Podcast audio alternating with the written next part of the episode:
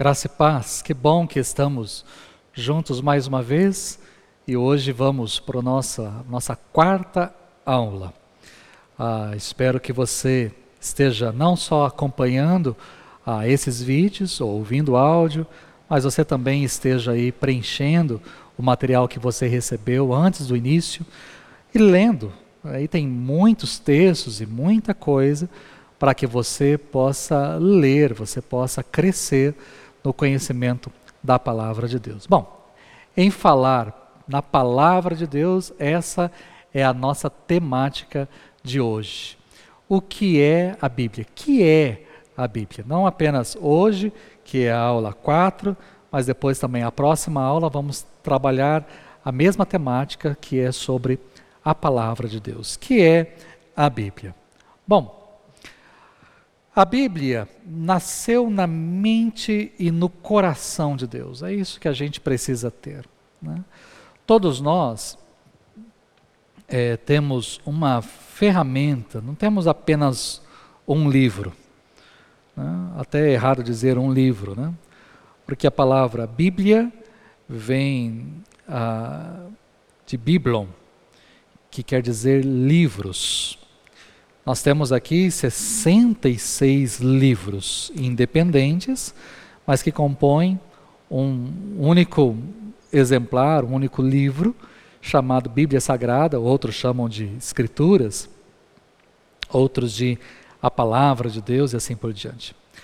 Mas quando eu pego a Palavra de Deus, eu preciso ter esse entendimento. O que temos em mãos nasceu na mente e no coração de Deus. Deus é, projetou, Deus idealizou a palavra dele para que nós tivéssemos acesso. Então hoje eu tenho com facilidade. Eu tenho a Bíblia, por exemplo, aqui, no, eu tenho a Bíblia também aqui no tablet, eu tenho a Bíblia também no meu celular. Então eu tenho a Bíblia. É, são aqui muito fáceis às vezes de utilizar aqui tem uma outra forma de utilizar, e aqui é óbvio, eu prefiro particularmente a de papel. Mas nós temos a Bíblia. A Bíblia nasceu em Deus. Deus exalou, Deus soprou as Escrituras. Ah, mas foram homens que escreveram? Sim, foram homens que escreveram. A Bíblia não caiu do céu. Deus não jogou a Bíblia pronta do céu e falou: tá aí, pessoal, aproveitem. Não. Esse livro, esse manual, foi escrito durante séculos vários séculos por muitas, muitas pessoas diferentes, diversos escritores, que a minha mente nem consegue compreender. Quantas pessoas escreveram este manual, esta, este livro para cada um de nós? Através da palavra de Deus, nós conhecemos quem é Deus a personalidade de Deus, o caráter de Deus, as qualidades de Deus, a vontade de Deus, ou seja, é a palavra de Deus que me apresenta a Ele. Então, como é que eu sei quem é Deus? Como é que eu sei o que é Deus? Como é que eu sei o que passa ah, na mente no coração de Deus? Como é que eu sei qual é a vontade de Deus? Como é que eu sei como é que eu tenho que proceder aqui? Como é que eu tenho que viver? É a palavra de Deus que me ensina isso. Ah, eu cresci num ambiente católico espírita. Católico de tradição, espírita de prática. Né? É, e apesar do meu pai nos levar à igreja para batizar, para primeira comunhão, para crisma, para casamento, etc. E, e apesar de frequentarmos centros durante, espíritas durante a semana, é, o meu pai era uma pessoa que não acreditava em Deus. Né? Ele morreu crente no Senhor. Mas eu cresci vendo meu pai, inclusive se referindo à Bíblia como um livro escrito por homens. Né? Isso é uma enganação. Isso é um livro escrito por homens. De fato, é um livro escrito por homens. Mas veja o que, que este livro escrito por homens diz a respeito de si mesmo. Qual é a origem da Bíblia? Segundo Timóteo capítulo 3, verso 16, diz que toda a Escritura é inspirada por Deus. Olha aí a palavra, é soprada, né? Deus exalou a Escritura e aí as pessoas, os homens escreveram sim, mas inspirados por Deus. E 2 Pedro 1, 21 diz que homens santos falaram da parte de Deus movidos pelo Espírito Santo. Então, aquilo que nós temos em mãos, que foi escrito, foi escrito sim por homens, homens que foram inspirados por Deus. Homens que falaram da parte de Deus, que escreveram da parte de Deus, homens que foram movidos pelo Espírito para fazer isso. Então a palavra de Deus tem origem em Deus. Ela, foi ele quem inspirou pessoas, homens, a, a escrever, a completar tudo isso daqui para que chegasse até mim e a você. Bom, mas qual o propósito da Bíblia? Para que, que ela serve? Qual o propósito da palavra de Deus? O maior propósito da Bíblia é dar ao homem o conhecimento para salvação e vida eterna. Esse é o maior propósito, tá certo? A Bíblia está em minhas mãos para que eu possa, através dela, conhecer o Salvador e adquirir a salvação. Então, como é que eu posso conhecer, como vimos, né? a salvação é só através de Jesus. Como é que eu sei? Pela palavra. Como é que eu sei o que Jesus fez? Pela palavra. Como é que eu sei o que o Espírito Santo fez e está fazendo? Pela palavra. Como é que eu sei do amor de Deus para a minha vida? Pela palavra. Como é que eu sei ah, que eu preciso me arrepender para receber a salvação? Pela palavra. Como é que eu sei que eu preciso crer para ser salvo? Pela palavra. Então repare, é a palavra de Deus, né? é a palavra de Deus. Eu não tenho como ser salvo ah, se não conhecer a palavra de Deus, as escrituras sagradas. A palavra de Deus me ensina a respeito da salvação. Ah, Tem um texto que diz: Como, pois, Romanos 10, 14, me veio isso à mente: Como, pois, invocarão aquele em quem não creram? E como crerão de quem não ouviram falar? E como ouvirão se não houver quem pregue? E como pregarão se não forem enviados? Então, você repare, há alguém que tem que ser enviado para pregar, para falar, para alguém ouvir, para crer.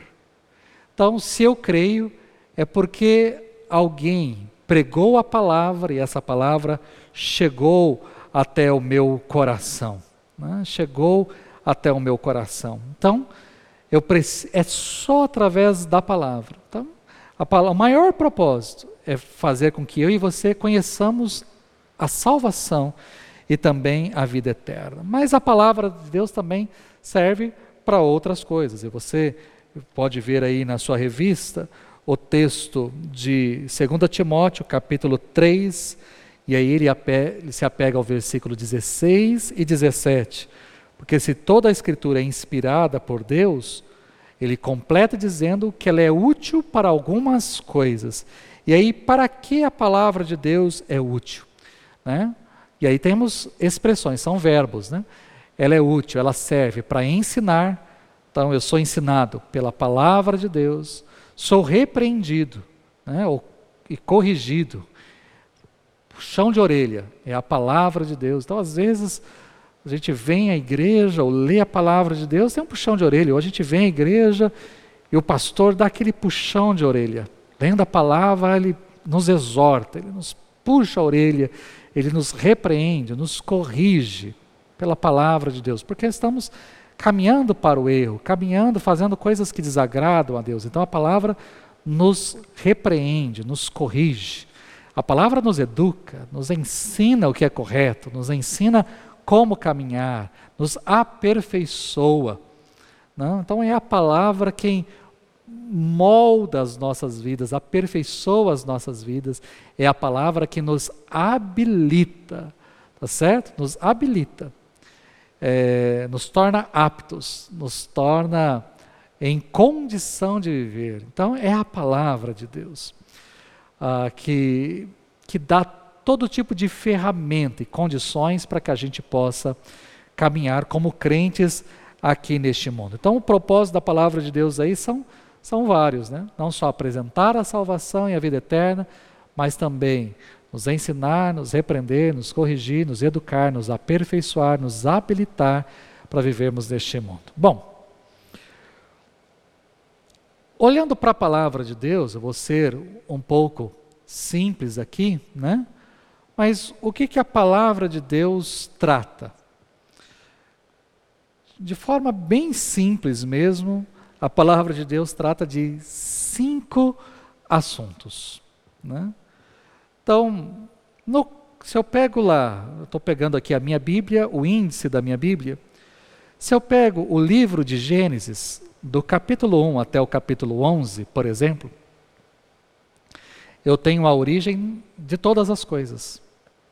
Então, a primeira coisa, o primeiro assunto aí é a criação. Como é que as coisas surgiram? Como é que o pecado surgiu? Como é que a morte surgiu? ah, como é que a civilização surgiu, como é que as línguas surgiram e assim por diante. Então nós temos 11 capítulos que tratam do início de todas as coisas. Do capítulo 12 de Gênesis até o último livro aí do Antigo Testamento, Malaquias, nós temos a história do povo de Israel.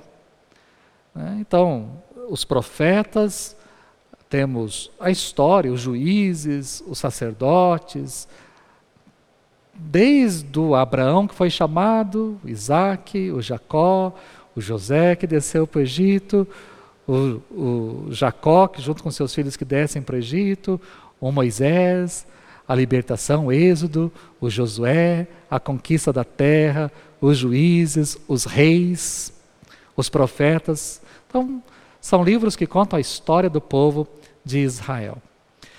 Depois nós temos a obra, a vida e a obra de Cristo. Mateus, Marcos, Lucas e João.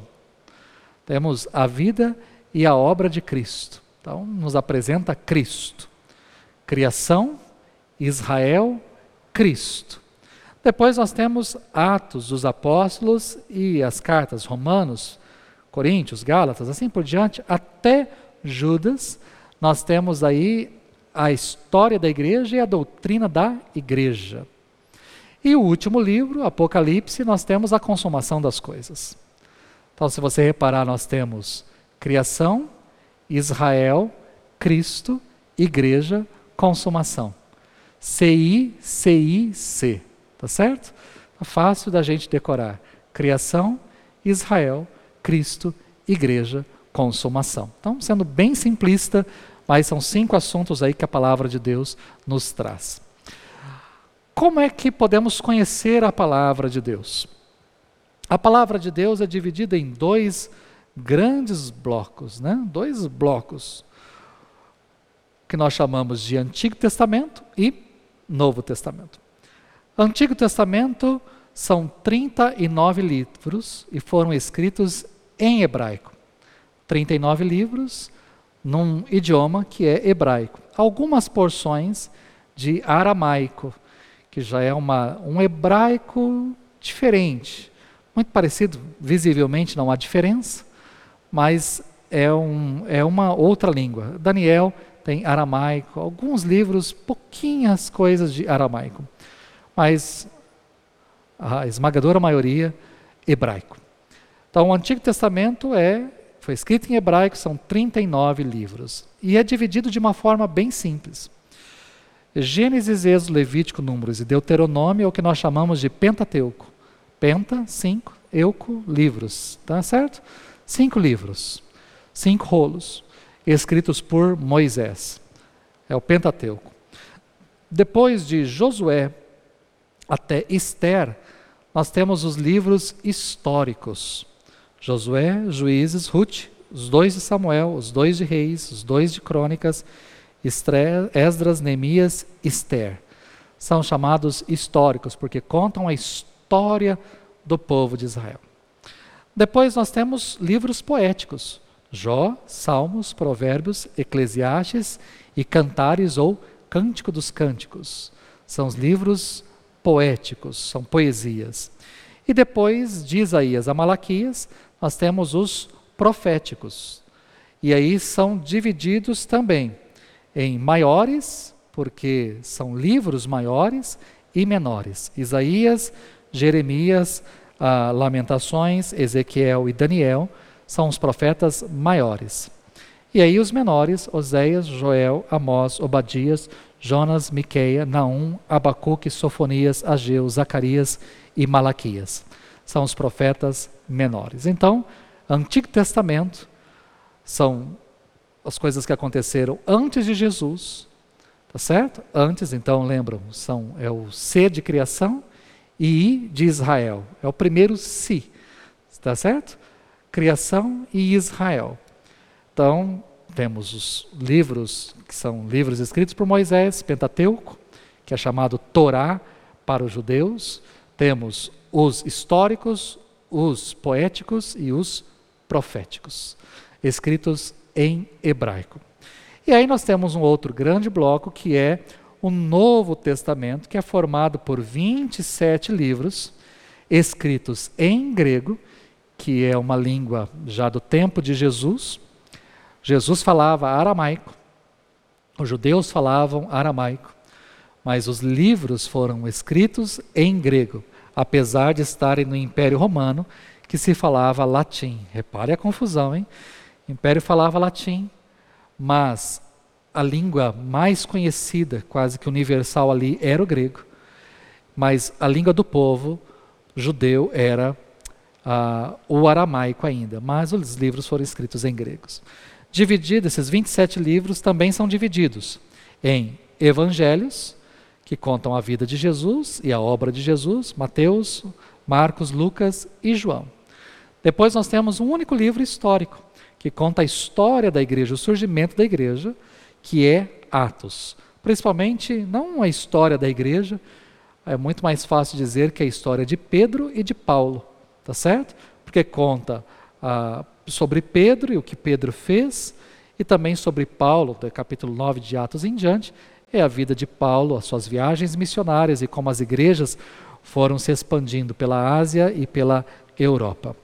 E aí nós temos as epístolas ou cartas, que são cartas desde cartas paulinas até as cartas gerais. Então nós temos 13 cartas paulinas, que é Romanos, 1 e 2 Coríntios, Gálatas, Efésios, Filipenses, Colossenses, Tessalonicenses 1 e 2, Timóteo 1 e 2, Tito e Filemão. E aí nós temos cartas gerais, escritas por outras pessoas, que aí incluímos Hebreus, Tiago, as duas de Pedro, as três de João e Judas. E temos um único livro que é profético, que é o Apocalipse, que fala a respeito das últimas coisas, não só com respeito às últimas coisas, ao tempo que nós estamos vivendo, mas com relação à consumação dos séculos, com a volta do Filho do Homem para buscar o seu povo, a sua igreja. Então, não apenas saiba da existência da Bíblia. Quero te motivar a comprar uma Bíblia, a ter uma Bíblia, ou a baixar no seu celular aplicativos a respeito da Bíblia, tá certo? e também que você manuseie a palavra de Deus. Como pastor, a gente pede, abra sua Bíblia em. Né? Como é gostoso quando a pessoa sabe onde está o texto. Mas isso é de prática. Você vai olhar para mim e falar, oh, o pastor sabe de cor. Não, mas me formei para isso e vivo disso. Mas você pode também uh, adquirir a Bíblia e você pode também manusear a Bíblia, saber o que é antigo, o que é novo e como as coisas funcionam. Então, apropie-se da palavra de Deus. Pai, eu quero te agradecer porque temos em mãos a tua palavra. Homens lutaram, homens brigaram, homens morreram para que tivéssemos acesso à tua palavra e tivéssemos acesso na nossa própria língua. Obrigado a Deus porque homens, também inspirados pelo Senhor, foram usados nas tuas mãos para traduzir esses textos para o português. E hoje temos tantas versões, lindas versões, abençoadoras versões para falar ao nosso coração. que a gente não menospreze, pelo contrário, a gente leia e se aproprie da tua palavra e sejamos abençoados através dela. Em nome de Jesus. Amém. Deus te abençoe. Obrigado pela sua companhia.